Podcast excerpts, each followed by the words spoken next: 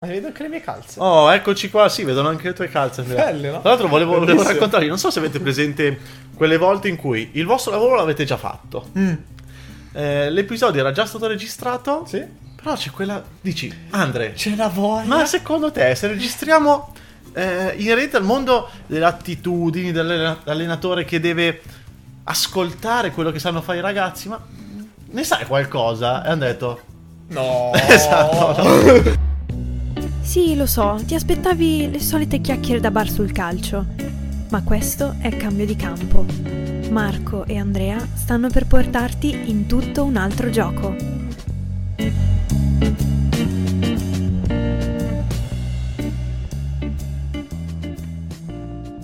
Però, ehm, però ci proviamo, ci proviamo. eh, non abbiamo preparato questo, perché gli altri prepariamo pedissequamente. che L'altra volta ti- è piaciuto, ti è Pedissequamente, piaciuto. bellissimo. Sai a Scarabeo quanti punti pedissequamente?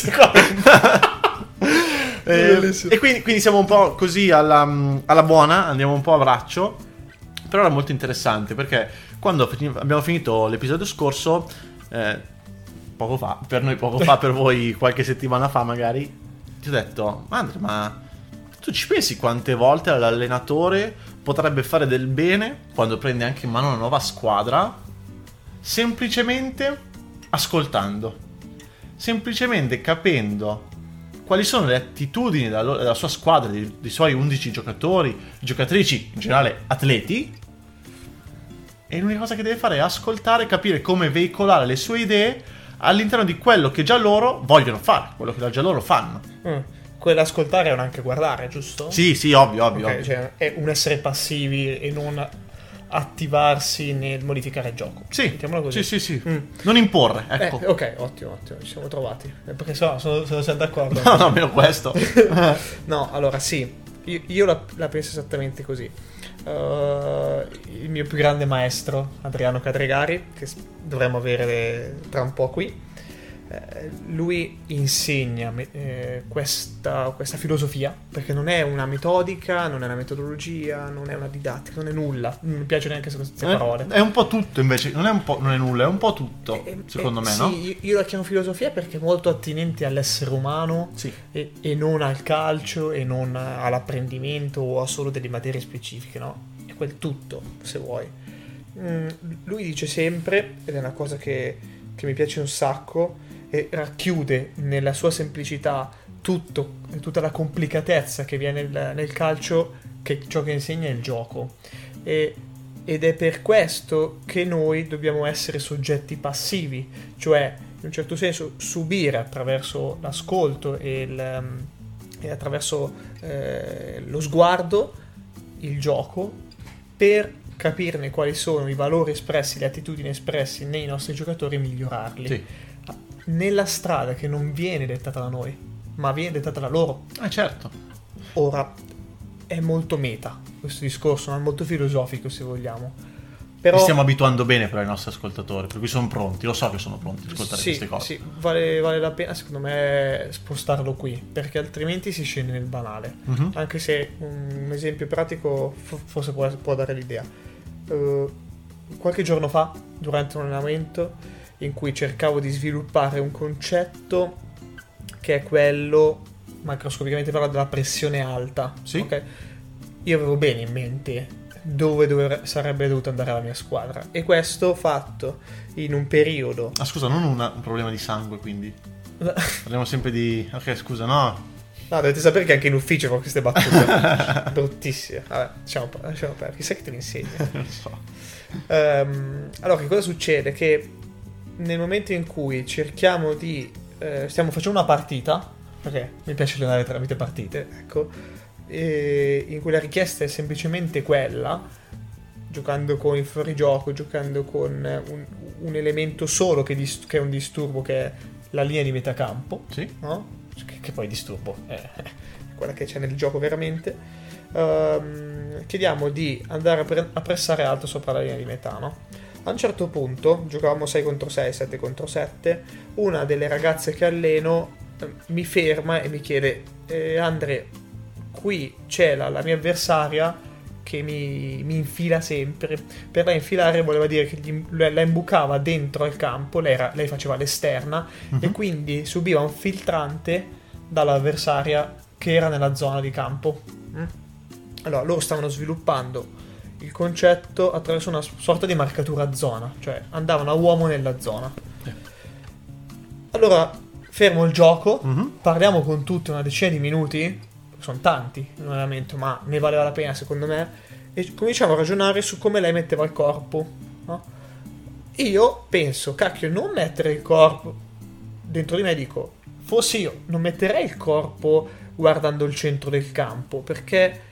L'imbucata che- arrivava dall'esterno, ovviamente, no? No, l'imbucata arrivava dall'interno, Ah. quindi lei guardava la palla. Ok. Ok, però l'avversaria era all'esterno, Certo, sì, sì, la imbucava con un filtrante, Ok. no? Quindi dicevo, se tu stai un po' più dentro ti giri, tu vedi sia la palla che l'avversaria, non succede quella cosa lì. E lei mi dice, eh ho capito, però se io sto così, la palla mi passa più vicina, sono più veloce per andare a prenderla. Quindi sull'eventuale traiettoria che lei copriva senza guardare l'uomo, faceva questa scelta. E dico, ma tu non, hai- non stai sbagliando, perché questo è, è tuo- il tuo sviluppo attitudinale nel gioco ti, ha- ti sta portando a ragionare così. Un ragionamento a freddo, perché poi quando mentre stai giocando non ragioni, no? Eh, domenica, la domenica successiva, succede la stessa cosa. Lei fa l'ala esterna, eh, in posizione stanno- stiamo subendo una costruzione avversaria dalla linea di difesa, provano a fargli quell'imbucata dal centrale al terzino o al mediano, o scusate, alla, alla- mezzala, lei prende la palla. Sapete perché? Perché dietro di lei lei si poteva permettere anche, cioè lei, lei si poteva permettere di stare così, nel caso l'avesse bucata era già girata per andare dentro al campo, no? Mhm. Quindi o la subisce o male che vada è più veloce nel- nell'andare dentro a riprenderla, Sì. no? E andare fuori invece gli costava più energie. Mhm. Gli costava semplicemente Certo. più energie perché doveva fare una corsa più lunga. Ha fatto la cosa giusta. Io non ho, non ho potuto imporgli un determinato gesto. Che senso aveva? Ovvio.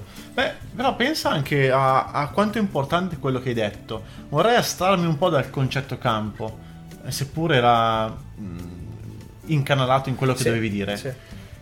Che tu pensa, adesso sto leggendo un libro molto interessante, non, non mi ricordo il titolo ovviamente, eh, vi lascerò nelle note tutto, che parla dell'errore. E tu quando hai detto, hai detto ha fatto la scelta giusta. In realtà la cosa importante è che lei abbia fatto una scelta, autonomamente. Giusta o non giusta, poi sarebbe scoperto dopo, Certo. no? Quindi è molto più facile lì.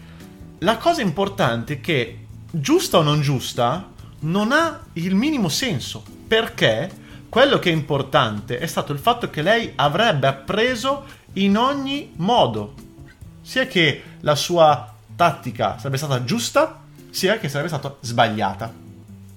Questo perché? Perché è qualcosa che ha fatto lei. Ha fatto lei. Quante volte ci possono dire anche i nostri genitori da piccolo non correre che cadi ti fai male?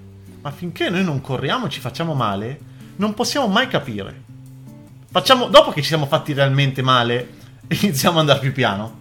Quindi magari tutti questi allenatori che continuano a dire no, mettiti in questa posizione, no, quando devi scappare non devi scappare all'indietro ma di lato.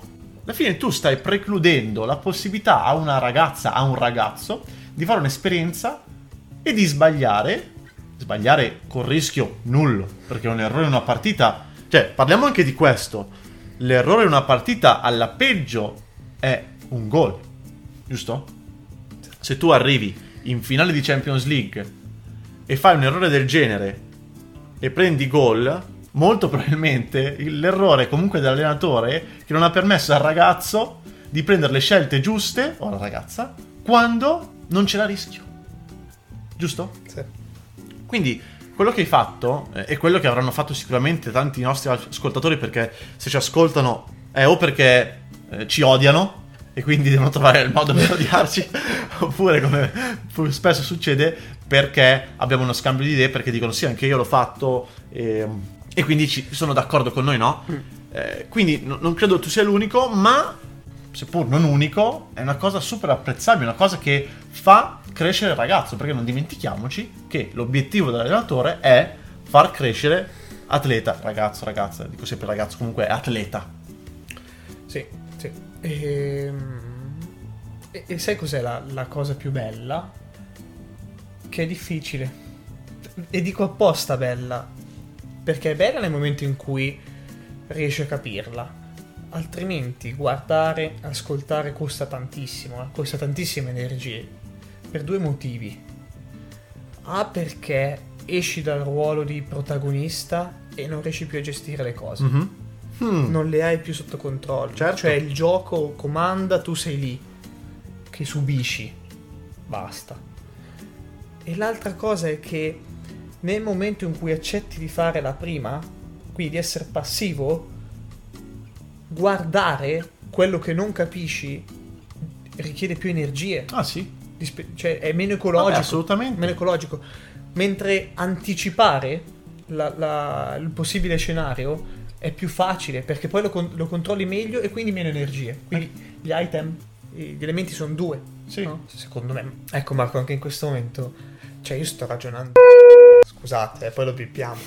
ma perché non, non ha senso? Cioè, dico che gli elementi sono due, ma saranno tantissimi. assolutamente. Facciamo sempre Chissà così, anche nel gioco, Sì, facciamo sì, così, sì. anche quando guardiamo Vero. facciamo così. Ci sono due modi di fare, o uomo a zona, ma no, è solo banalizzato, ma non è così. Non è così, è tutto tremendamente più complicato e tremendamente più bello se riusciamo ad osservarlo. E dobbiamo accettare di non avere le cose sotto controllo. Eh, è una cosa che richiede maturità anche nell'allenatore, o meglio, formazione, perché molte volte la maturità, eh, il concetto di maturità è sei vecchio uguale sei maturo. No. Però in realtà è il- le- ore di campo in- intrise con le ore di formazione che tu fai che ti, fanno ti rendono maturo, ti fanno capire come funzionano le persone, perché non dimentichiamo mai che il calcio è fatto di persone. e gestire una squadra di calcio non è molto diverso che gestire un'azienda, una società, perché è fatto di persone. E se è vero che tutto, eh, tutte le varie testate giornalistiche aziendali, ok, che per esempio Harvard Business Review, ho detto bene, vabbè, sono scioglilingua, parla sempre di questo di quest'odio contro il micromanagement, ovvero la gestione delle persone sulle minime scelte che devono compiere durante la giornata. Probabilmente l'avrò già detto chissà quante volte durante i nostri episodi scorsi, però ci tengo a ridirlo ancora, ovvero creare delle o-pop gadget braccio. è quello, è avere delle estensioni del braccio da comandare in modo continuo. Se lì è sbagliato nel mondo aziendale, non vedo perché nel mondo degli allenatori è ancora qualcosa che dicono sì, vabbè, è vecchia scuola. Oppure, peggio ancora, dice no, no, va bene così, io devo essere comandato. Quante volte sentiamo giocatori, quando facciamo i nostri colloqui, ehm, durante i nostri progetti di consulenza, che ci dicono no, no, io preferisco così. È un po' aberrante, un po' spaventoso. Per me lo è tantissimo, per me lo è tantissimo. Però sic- lì secondo me non dobbiamo prenderla in maniera così brutta. Eh, il senso a volte è un bisogno di sicurezza. no? Ah sì, sì, sì. Cioè, non è il non voglio sbagliare o voglio uscire dall'errore, è ho talmente bisogno che questa cosa sia fatta in un certo modo perché, perché ho paura, perché non sono propenso al rischio, perché la sicurezza è bella. La Ti dico, ti dico la quarta che è la più brutta. Abbiamo sempre fatto così, sono stato abituato così. È una cosa potentissima. Abbiamo sempre fatto così. Boh, Sì. Muori così. Ah, dai. Certo, certo. Eh, a me fa. È, è aberrante. È aberrante. A me Mm. fa, fa veramente. Eh, Scusate. Però esiste, però esiste. E bisogna, bisogna gestire anche queste cose qui. Ge- la cosa bella è gestire senza gestire in un certo senso. No? Bravo, e torniamo sul ruolo dell'allenatore. Esatto. Proprio questo, perché quando ci sono questi momenti in cui palesemente distolgono un po' lo sguardo da quello che è il mondo del calcio odierno e il mondo delle persone odierno, alla fine, il ruolo dell'allenatore a volte è andare contro i suoi stessi principi. Che ogni tanto in passato ti sarà capitato anche a te, Andrea. Eh, Che tu hai delle credenze, però hai un credo, una filosofia, ecco. Però dei ragazzi che allenavi, delle ragazze che allenavi, avevano bisogno di altro. Sì. E lì l'allenatore deve ascoltare anche lì. Eh sì, guarda, io, io se potessi, ah, siamo a metà stagione circa, un po' più avanti, se tornassi indietro con le conoscenze delle persone che ho oggi cambierei forse l'80% delle cose che ho fatto, no? Ma in questo non dico che io sia grande nel farlo, sicuramente mi odio parzialmente per, per aver fatto eh, determinate cose, non brutte, eh, però che andavano meno incontro alle persone Ovvio. semplicemente. e ci tengo talmente tanto che mi spiace questa cosa. Però è qua che io devo migliorare e in generale bisogna migliorare perché anche quando ci si confronta con colleghi e allenatori su queste cose qui i temi sono le problematiche sono le stesse. Purtroppo non possiamo avere la bacchetta magica dobbiamo osservare guardare. E, e la cosa bella è che siamo, possiamo migliorare nella formazione. Possiamo capire che esiste il passaggio fatto in un modo, che esiste un filtrante, un passante, che una marcatura di un certo tipo ha dei certi riferimenti, dobbiamo conoscerle per diventare sì. allenatori, ma non dobbiamo spiegarle.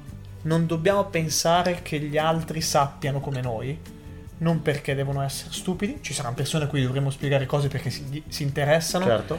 ma il gioco è inconscio, il gioco è attitudinale e noi non dobbiamo prendere le attitudini, metterle nella lista della spesa e dire faccio questo, questo, questo con delle temporalizzazioni, ma capiamo quali sono e su quelle lavoriamo. Ogni volta bisogna riadattarsi ed è il bello del fare relatori. Vabbè, io non aggiungerei altro, anzi, l'unica cosa che aggiungo è di chiedere a voi che ci state ascoltando su Apple Podcast o Spotify o voi che ci state ascoltando, eh, vedendo, anzi, guardando su YouTube, eh, vi chiedo di lasciarci un commento, una recensione o qualcosa che volete sia su come stiamo lavorando, se vi stanno piacendo questi contenuti, sia anche su questo contenuto in particolare perché riconosciamo che ci sono, non so, due grandi fazioni, no? Bisogna gestire e bisogna lasciar giocare. Voi che, che team siete, che fazione siete? È molto importante perché Beh, vogliamo parlarne perché siamo molto interessati a quello che avete da dirci. Per cui vi salutiamo, anche questa volta. Se l'episodio ti è piaciuto, iscriviti al podcast per rimanere sempre aggiornato e condividi questo episodio con qualcuno che pensi possa essere interessato. Noi ci sentiamo al prossimo episodio.